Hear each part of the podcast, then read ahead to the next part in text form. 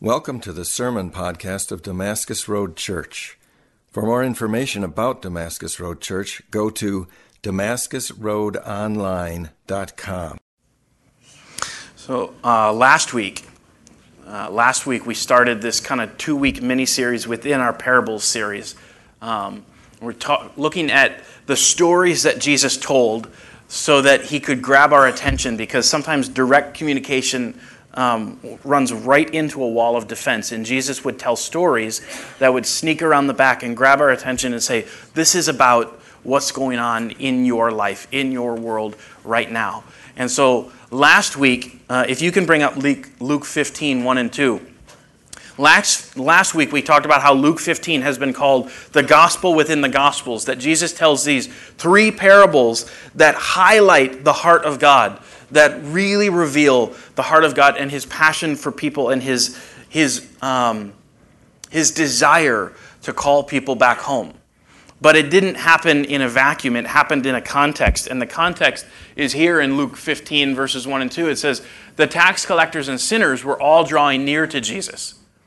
And the Pharisees and the scribes grumbled, saying, This man receives sinners and eats with them. And we talked about the conflict that people who were notorious sinners, people who it was very easy to see that they were sinners, somehow felt safe and somehow they felt welcomed with Jesus. And the people who, uh, at least on the surface, uh, looked all put together and they looked very spiritual and they looked very religiously healthy, hated that because it was, it was a disgrace to the name of God for uh, somebody who said he was about God's word to be mingling with such people.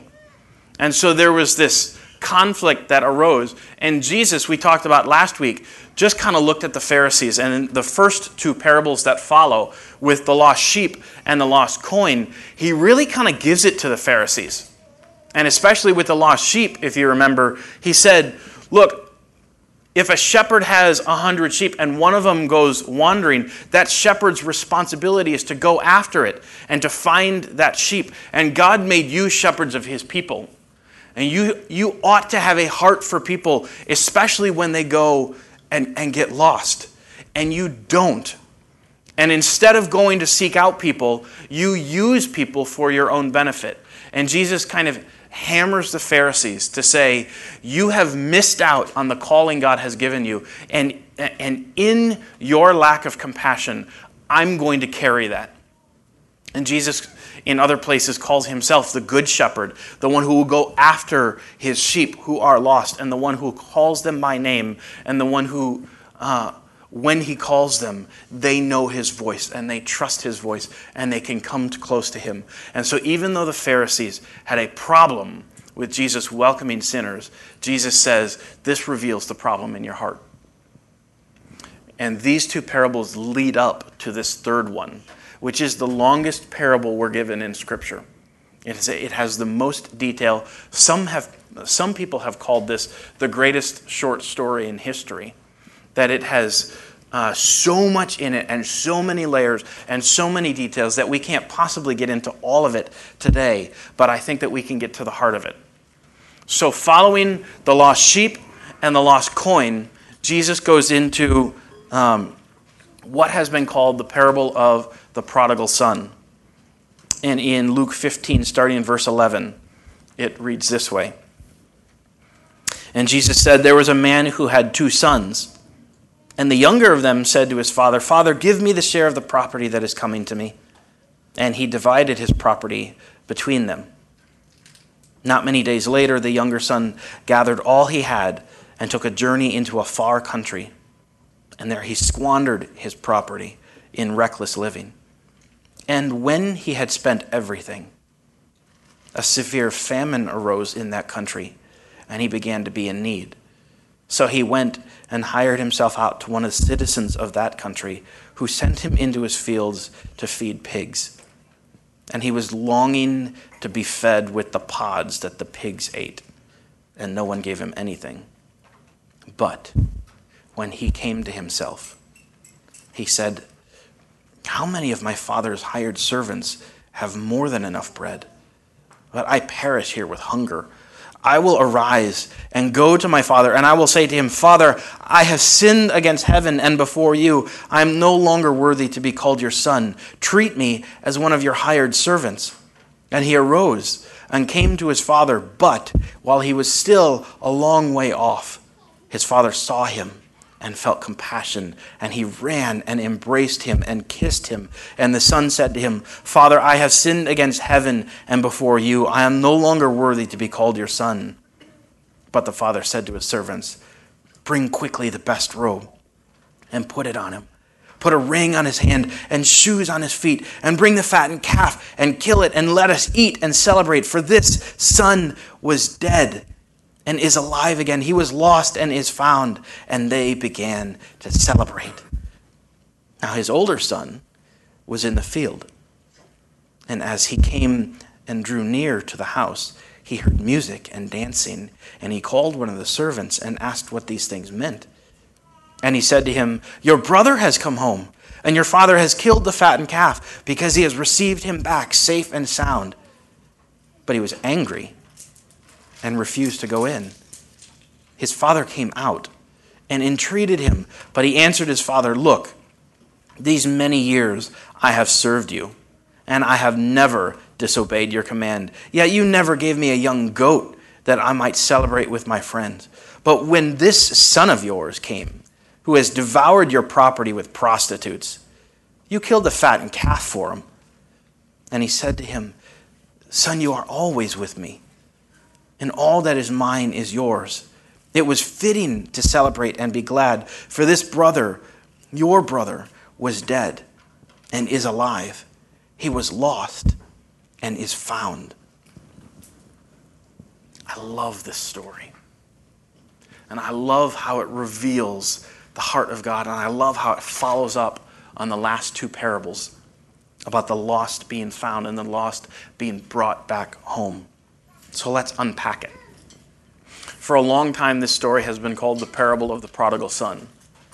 But we'll see this morning that name uh, kind of doesn't tell the whole story.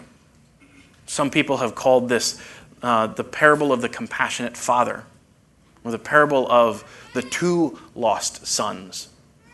And what's important for us to see this morning is that really both sons are lost in different ways and it corresponds to, to two different kinds of people around Jesus.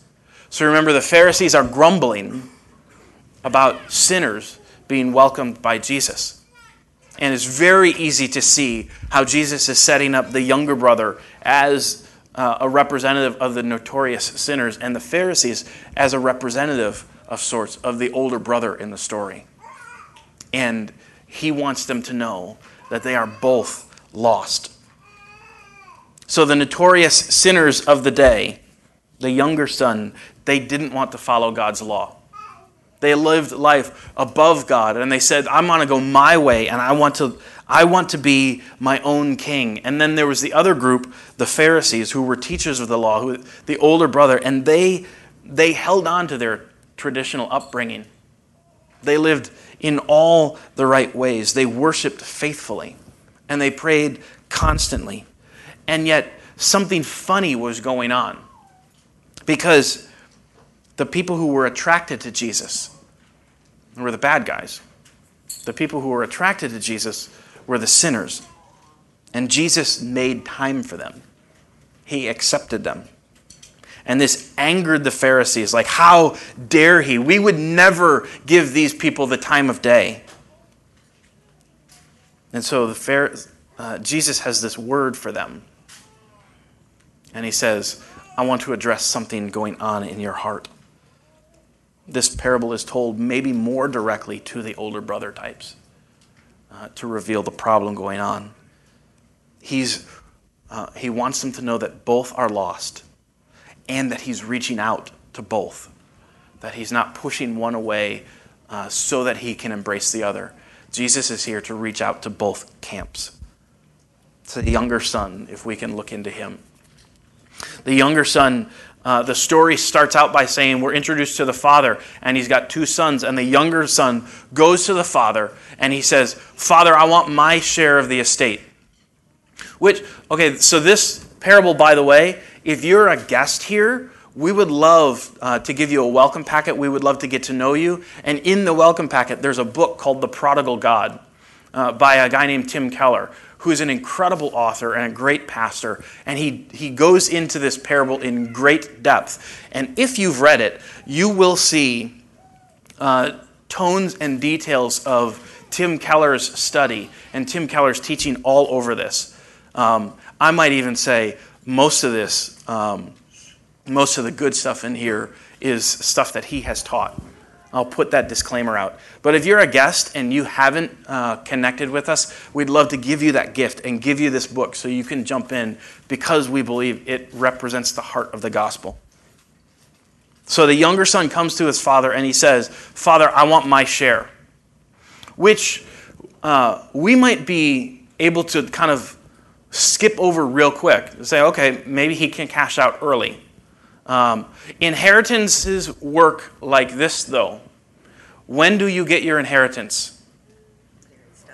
When someone dies. You don't get your inheritance while they're still alive because, well, they need it, right? And so the younger son goes to the father and he basically says, I don't care about you. Uh, maybe he's saying, I want nothing to do with you. Maybe he's saying, You're actually better to me dead because of the stuff that's coming to me. So, can you give me my stuff now? I don't want to wait around till you die. And this request is so incredibly offensive that some have said the appropriate response of the father would be to beat the son. In this culture of that day, the appropriate response to maintain the dignity and the honor of the father in the community would be to beat his son, run him out of town, and say, You're dead to me. How dare you request that of me? But the father doesn't respond that way. The father actually grants the son's request and he gives them he gives him the inheritance. And the way it worked in this day was the uh, the older son would get a double portion. The oldest son gets a double portion. And so when the father breaks up the inheritance, he gives this younger son one third of the estate. Because two thirds of the estate is withheld for the older son that would actually uh, go to the hands of the older son once the father died and he gives the younger son one third and he says, Have your way. This response is shocking. And it actually literally says the father divided his life uh, between the two sons. And the younger son goes away. He goes off and he spends everything that he has on, uh, Jesus says, on wild living. And he finds himself in a dark, dark place. Jesus says he got so low after he ran out of money, there was a famine in the land, and he found himself feeding pigs, which was the lowest of the low. Pigs uh, in the Jewish community, you weren't even allowed to touch them because they were considered unclean. So to not just touch them, but to have to care for them, to have to feed them, and to long for what they were eating was the ultimate humiliation it is easy to see how the younger son was lost. It's easy to see how the younger son was just, had completely lost himself and found himself in desperate humiliation. And he did not know who he was. This gets real personal when we understand that we have lost sons all around us that we have lost daughters all around us. That people who sometimes, often because of their own fault, and often there is the tangled mess of history and family and relationships. We have lost sons and daughters around us who are living in humiliation, living without honor, living with no sense of identity. And when you get to this place, you lose all hope. And so, uh, part of us at Damascus Road, part of our community, we find in Serenity House, is a sober living house for people who have got to this place and are lost. And they, they go to Serenity House to find hope and to break addictions and to, uh, to get clean. And Serenity House loves these people and speaks Jesus to these people. This weekend, Serenity House lost one of their own who came and had a relapse and died of an overdose. And he is a painful picture of what can happen to lost sons and daughters. People get desperate when they don't have hope. And in this story, Jesus says, this son was in a desperate position. And then he turns the corner and he says, But he came to his senses. He came to himself. And he started wondering maybe this isn't how the story has to end. Maybe, maybe I've made such a mess of things, but I don't have to stay here. And he starts to think in his head, I don't know what my options are, but maybe, maybe, maybe I could go home. And even though my request to my father was so atrocious, maybe I could go home and say, Father, I'm not worthy of being called your son, but I'll, I'll pay it back. Whatever you gave me, I'll pay it back in wages. If you just hire me for, as a day laborer, I will work my way back into relationship with you. And Jesus says, that's not, that's not how the story goes. We have lost sons and daughters all around us. Sometimes we don't even know. Last week, uh, a family visited us and they sat right there. And I didn't know it until he emailed me later in the day. And he said, You can use my story if you want, and you can use my real first name. So, Jim Jim, who was here visiting from out of state, looking for a place for family in the Madison area, visits DR and he says this He says, I was and am the lost sheep. I grew up with an alcoholic father, and I gave my life to Jesus when I was 17, but then I fell away into the secret life of pornography to ease my pain until I was 50, when Jesus sent my wife to find me and to bring me home. Jim says, after a long struggle of trying to quit and quit and quit and quit and fall back into pornography, he says, I gave up and I surrendered and realized I couldn't do it on my own. He says, That was eight years ago. He says, Praise God. I'm now on a course to reconcile other men back to God who have fallen prey. Family life is totally transformed. My kids now are in a better direction and seeking Jesus, and God has given me abundant life and intimacy beyond thought. And my transformation continues. But he says, I am the lost sheep. That's how I describe myself. So we have two pictures of lost brothers and sisters, lost sheep among us. And Jim is in the camp that could be said of him. He came to his senses and he started wondering about a different story. So the younger son comes back and he says, I know I can't ask to be a son. I'll ask to be a hired hand. I'll ask if I can pay it back. I made the mess and I will clean it up. I will pay back for my rebellion. If I start now, over time, maybe I could find acceptance from the Father. And it says, the Father saw him while he was a long way off which implies what? That the Father's looking for him. You can almost picture the, the Father, uh, they don't have rocking chairs in their day. You can almost picture the Father, though, sitting on a rocking chair, waiting. Someday my son is going to show up on the horizon. I'm waiting for that day. I'm waiting for that day when he comes back.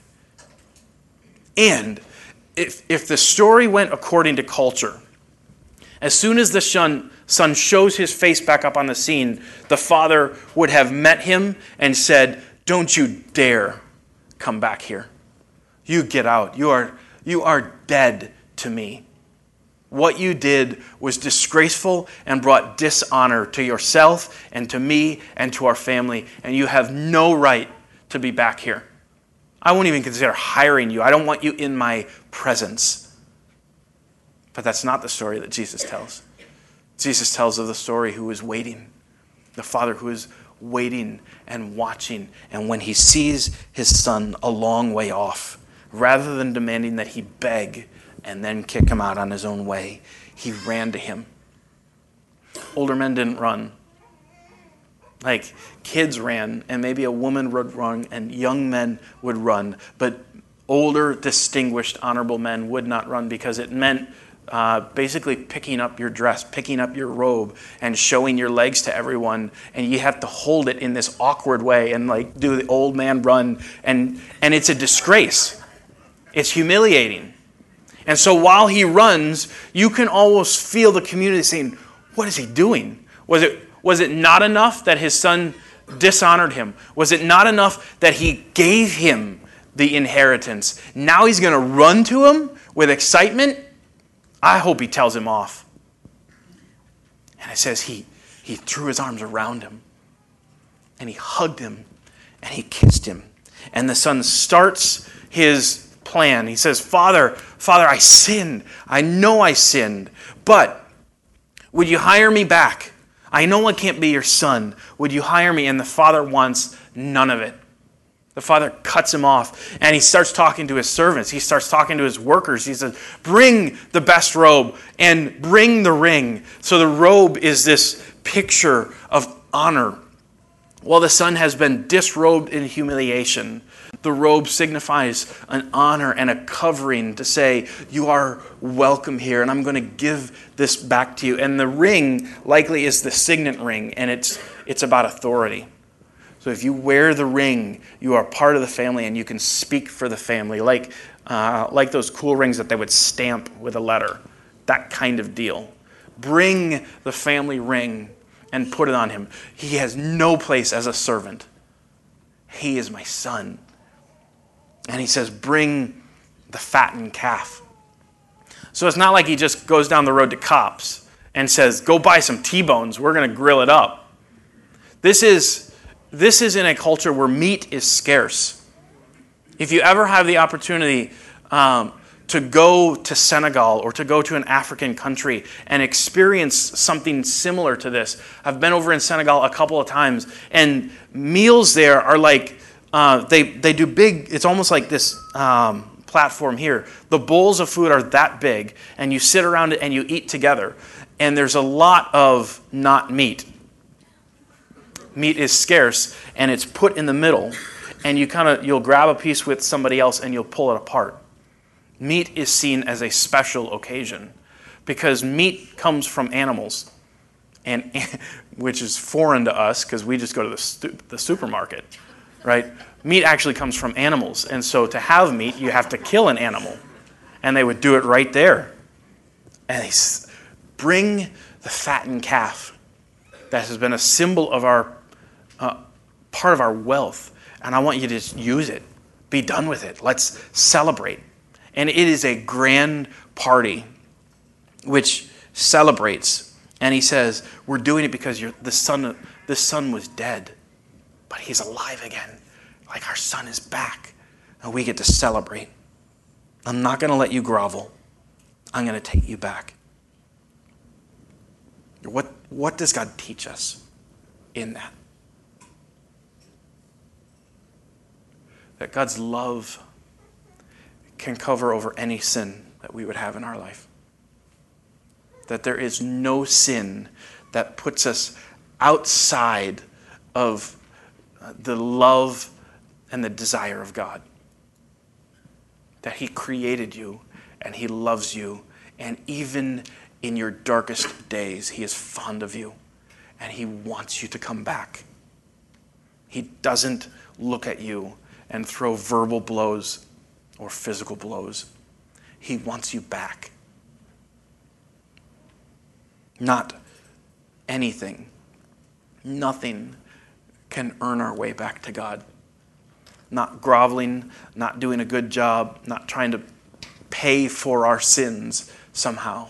can earn our way back to God. The Father's love and acceptance to us are absolutely free, that we don't do anything to deserve it. Most of the time, because it's been called the parable of the prodigal son, that's kind of where we end the story. And it's a beautiful story. Son goes away, he comes home, we have a party, and we're done. And that's very similar to the lost sheep and the lost coin. But Jesus isn't done, and he wants to drive it home. And he says, Now I'm going to tell you the rest of the story.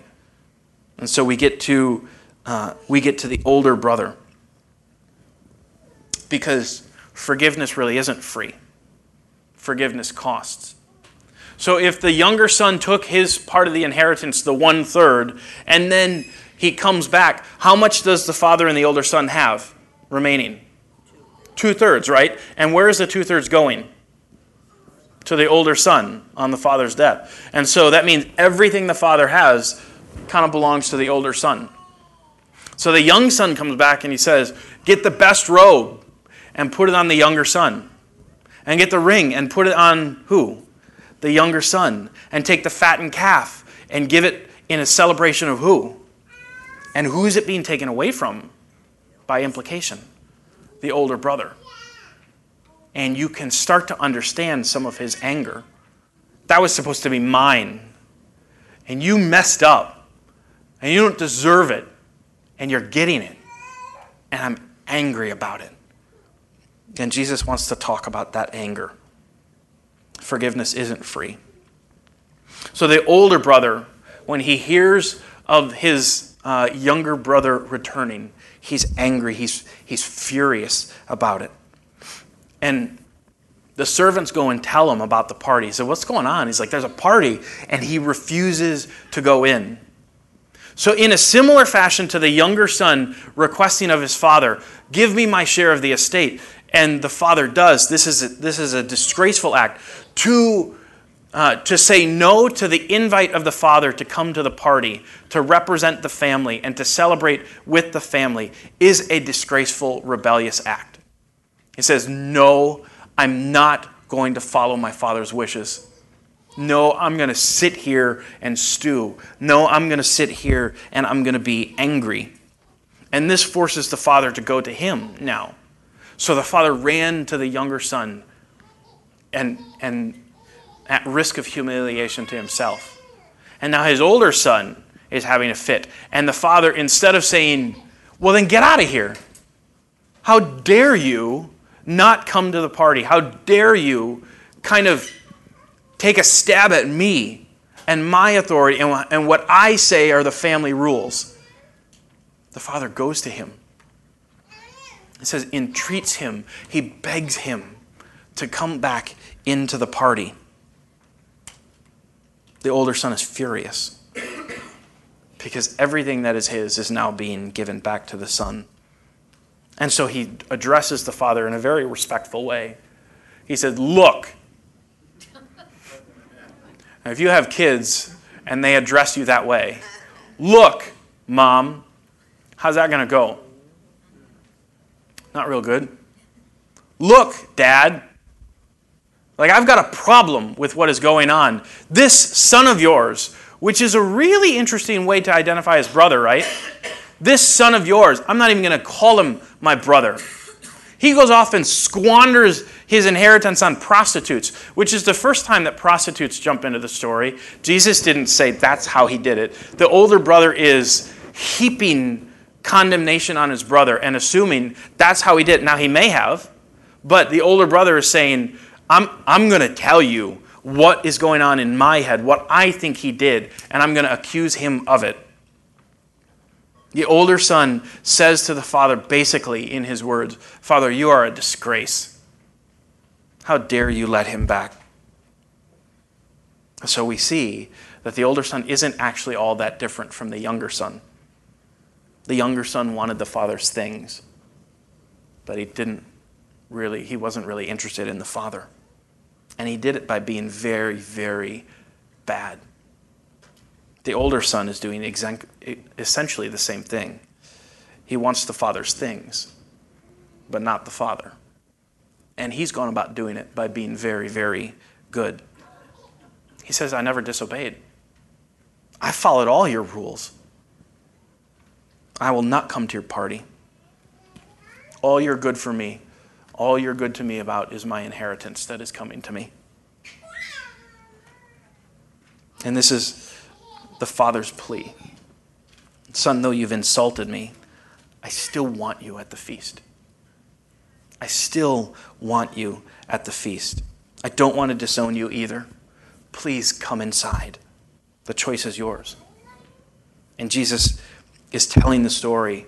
I would bet that the listeners are on the edge of their seat saying, Does he come to his senses? Like the, like the younger brother. There's a, he's going away, he's lost. What's, what's going to happen now? Jesus cuts it off.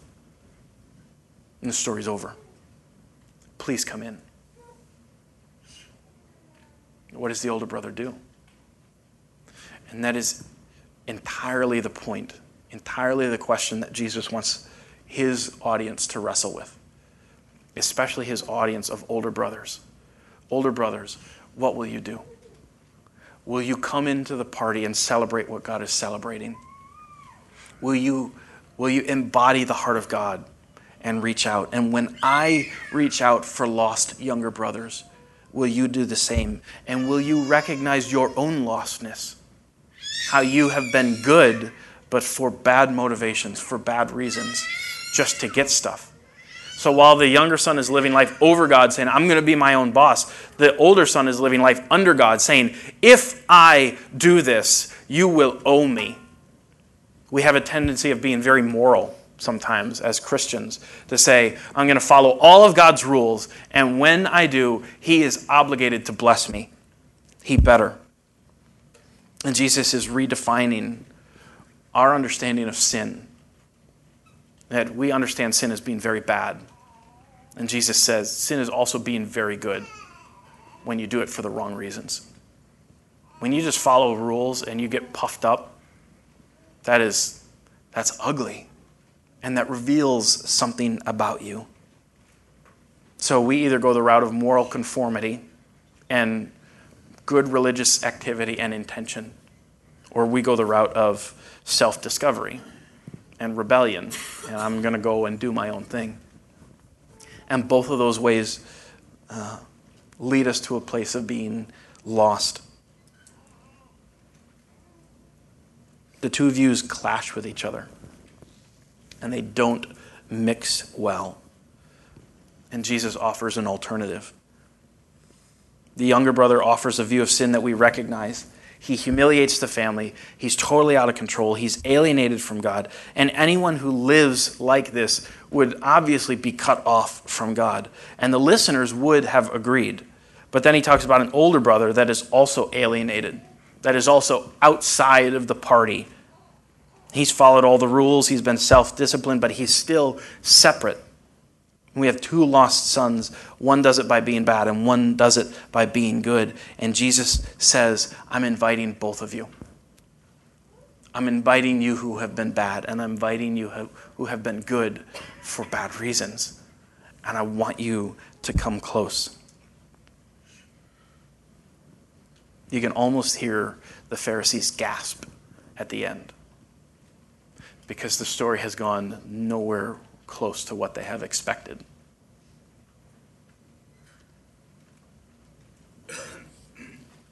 We ask the question what do the sons want most in the world? The younger son wants his freedom. The younger son wants to go down his own road to be his own master. He wants the things from the father. And the older son wants his obedience uh, to gain him access to the things of the Father.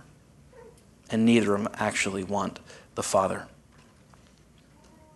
So Jesus is saying, No son, neither son, loved the Father. Both were using the Father for what they wanted rather than for the, the relationship with the Father. So, this morning, who do you identify more with? And we've got pieces of both. That you can get lost in a younger brother kind of way. by going off and uh, jumping into a dark, dark world of very obvious sin. Or you can get lost in a very dark place by stacking up good things and thinking that that gains you some kind of spiritual credit. And then you look down on others who are not living like you. Who do you identify more with? Do you identify more as the younger brother or as the older brother? Something else is going on here, though. Because in the, in the parables preceding, Jesus talks about um, a lost sheep. And what happens when the sheep is lost? The shepherd goes for it. And then he tells a parable about a lost coin. And what happens when the coin is lost? The woman searches for it. And in this parable, we get a picture of a lost younger brother. And what happens when he gets lost? Nobody goes. This would have stood out to people. Because part of the, the whole deal about the older brother getting a double inheritance is he's got an increased responsibility in the family. So it is the older brother's responsibility when his family is in trouble to do whatever he can to use some of that inheritance to go and search for his brother. And did he? He sat safe and comfy at home and he said, I'm going to use this inheritance for me. This is what is coming to me. And Jesus has just indicted the Pharisees in the, in the last two. And he says, Look, all the way back into the Old Testament, you were called the shepherds, and you were supposed to go for people, and you're supposed to seek out people who were lost, and you haven't. And the older brother in the story, if he had been uh, the older brother we expect, would have gone for the younger son. He would have gone searching, and he wouldn't have come home until he found him. And by not including that in the story, Jesus is is speaking very loudly by saying, You are in need of an older brother. And I'm calling some of you to be older brothers, and you have not done it. We are in need. When we are lost, we are in need of an older brother. And we don't need someone who would just go to the next country. We actually need our older brother who would come from heaven down to earth. We need an older brother who's not willing to just pay a finite amount of money and use his, in, in, uh, his inheritance to come and find us. We need an older brother who would empty himself, come down off of his throne, and bring us into God's family again. Our debt is much greater than the younger son in the story. We deserve alienation and we deserve separation. We deserve isolation. We deserve to be lost. But we have a true older brother in Jesus who would not accept us being lost, who would not accept us being alienated and separated from the family. Jesus came for us. He was stripped naked, his robe was taken off, and he was disgraced so that we could be clothed in a dignity that we don't deserve. He was given names that were meant to mock him so that we could be brought back in and be given the name of the family, be given the name of the Father, that we are heirs, that we are sons and daughters.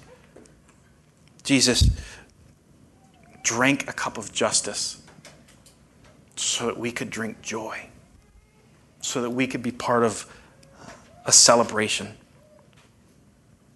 Jesus says, I am the older brother, and I have come searching for you. Whether you, whether you have been very bad or you have been very good, I'm here to call you home.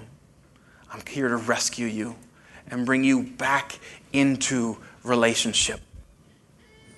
So, what has to happen in us? For us to be changed. Tim Keller says, and I agree with him, that we need to be moved by the sight of what it costs to bring us home. That forgiveness isn't free. So, a really lame example. Someone takes your iPhone and breaks it. you can either demand that they buy you a new one, or you can say, oh, you're forgiven. But your iPhone's gone. If you're going to get another one, it's going to cost something, right? If you forgive, it's free to them, but it costs you something. Forgiveness works like that. It costs. And when it's true forgiveness, it doesn't cost the recipient, it costs the giver. And Jesus says, I'm willing, I'm willing for this to cost everything. Cost me everything so that you can receive this gift. Jesus, Philippians 2 said he had all the power. He's sitting on the throne and he gives it all up. And he's disgraced and he's dishonored and he's murdered so that we could receive freely. And then it says, Jesus was given the name above all names. It's like he's given the family ring again. He's given the authority again because of what he was willing to offer. We will never stop being younger brothers or older brothers until we acknowledge our need, until we rest in faith, until we gaze at the wonder and the work of our true older brother, Jesus. Do you want to come home?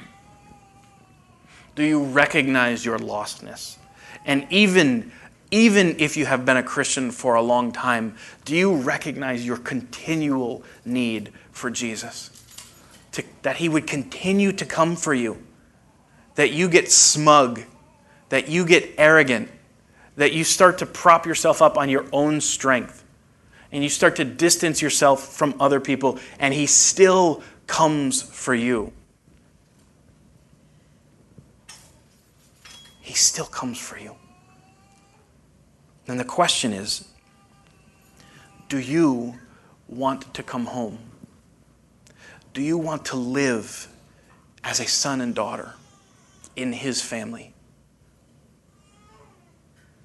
So here's one last thought. Uh, I've often looked at this parable and said, we're, we're supposed to identify as one or the other son. That's very natural.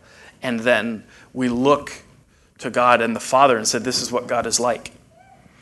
Um, I don't know if you've ever read um, any of a guy by name of Henri Nouwen.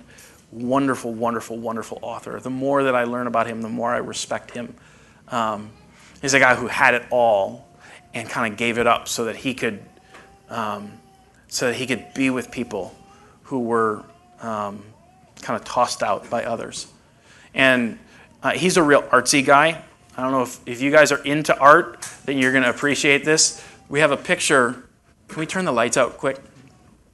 This is a picture called um, The Return of the Prodigal Son by Rembrandt.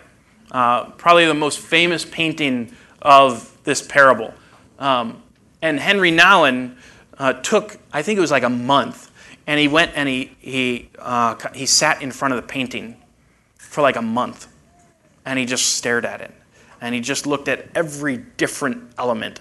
So uh, he actually, this is, you, if you read the book, it's called The Return of the Parable Son, or Return of the Prodigal Son by Henri Nouwen. And it's pretty incredible. But he, he talks even about the difference between the Father's two hands and how, how one looks one way and how one looks another way, and how Rembrandt, as a skilled artist, did that on purpose. Um, and, and what it shows about the Father. Um, this is a picture of a father embracing his lost son as he comes home, and the older brother on the right staring down uh, in disbelief. And he's put them together to say, I love this image. But where, where Nouwen wrecked me was he started to ask the question rather than just asking, Which brother am I? I wonder if God calls us to be like the Father.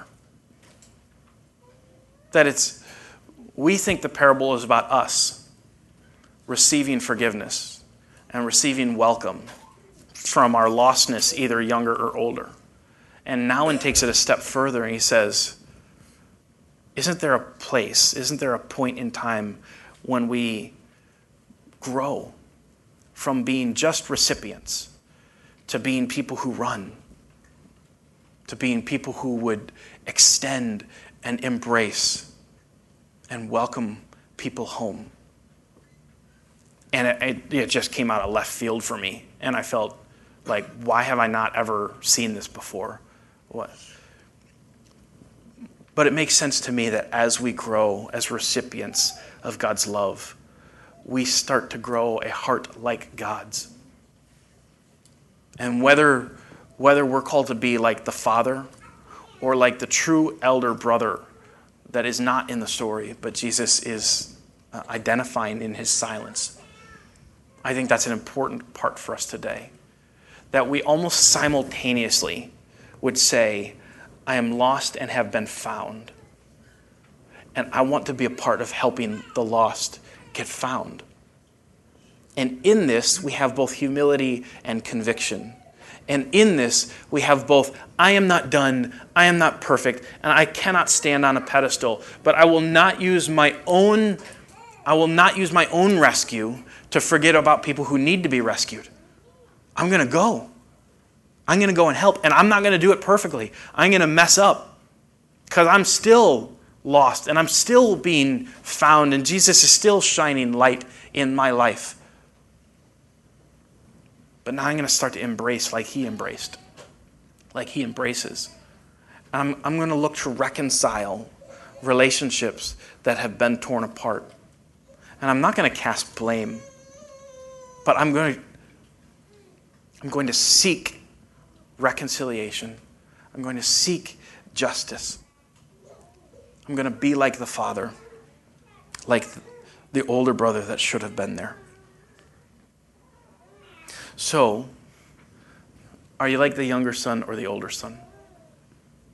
And do you have a heart like the Father? Do you have a heart like Jesus, the older brother who came for you? Will we as a church be a people who, Im- who are rescued and then start to go for people? Start to look with compassion. This binder thing at Wright Middle School is a silly little way that is not silly at all. That we can get involved in entering into a relationship where we say, We have heart for you. And let each one of those binders represent us loving students and us loving faculty and saying, We have a heart for you. And we believe that God does too. And this can be one little thing that we can do. We're going to end today um, again in prayer and just try and go for it. And I'm going to invite you. If you identify yourself this morning as lost in one way or another, or if you are struggling with the heart of the Father that isn't quite formed in you where you want it to be. And you would like someone, you'd like just to be able to express that, and you'd like someone to pray with you in kind of a no shame, no humiliation, almost a hidden kind of way. When we stand up for communion, there's a section uh, in this back corner. There's actually a row turned backwards that looks weird. Uh, and I'm going to invite you as people are getting up and moving. If you if you want to be prayed for, and you just want to be able to share or talk about what's going on in your own heart, you go have a seat in this corner, and someone will meet you there who can listen and who can pray. And I'm, I'm just going to invite you to that. So you have uh, two different kinds of responses. The first is communion. And we do communion to remember what Jesus did, remember how he came and how he searched for us to bring us home and how it cost him a great deal. It cost him everything. And we take, we take the bread and we take the cup to remember his body that was torn up and broken for us, the blood that was spilt on our behalf.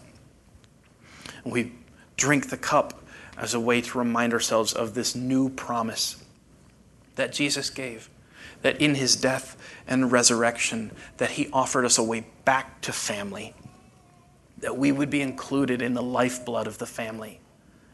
And we get to drink that as a symbol of his invitation and as a symbol of our responsibility in the family. So as we uh, respond with communion, you can also respond with prayer, and you can have sort of a choose your own adventure deal. Um, let me pray, and I'm going to invite the worship team back up, and, and we'll finish in worship.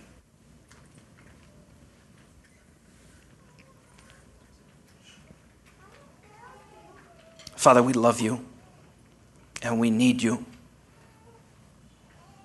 On our own, we are so, so lost. We get lost in our badness and we get lost in our goodness. We go our own way or we go your way for our intentions. And either way, it's ugly. And I pray this morning for a spirit of surrender. That in our lostness, you would help us to come to our senses. In our lostness, you would actually break us to recognize our need for you. And in our moment of greatest darkness, in our moment of greatest need, that you'd enable us to look up and see you running to us. Father, what an, what an incredible love you have for us. Would you make us humble recipients? And would you give us a heart like yours? A heart that will uh, spend ourselves and sacrifice ourselves. Give up so that others can be brought home. Would you make us people uh, who do a good job representing you? We love you, Jesus, and we pray in your name. Amen.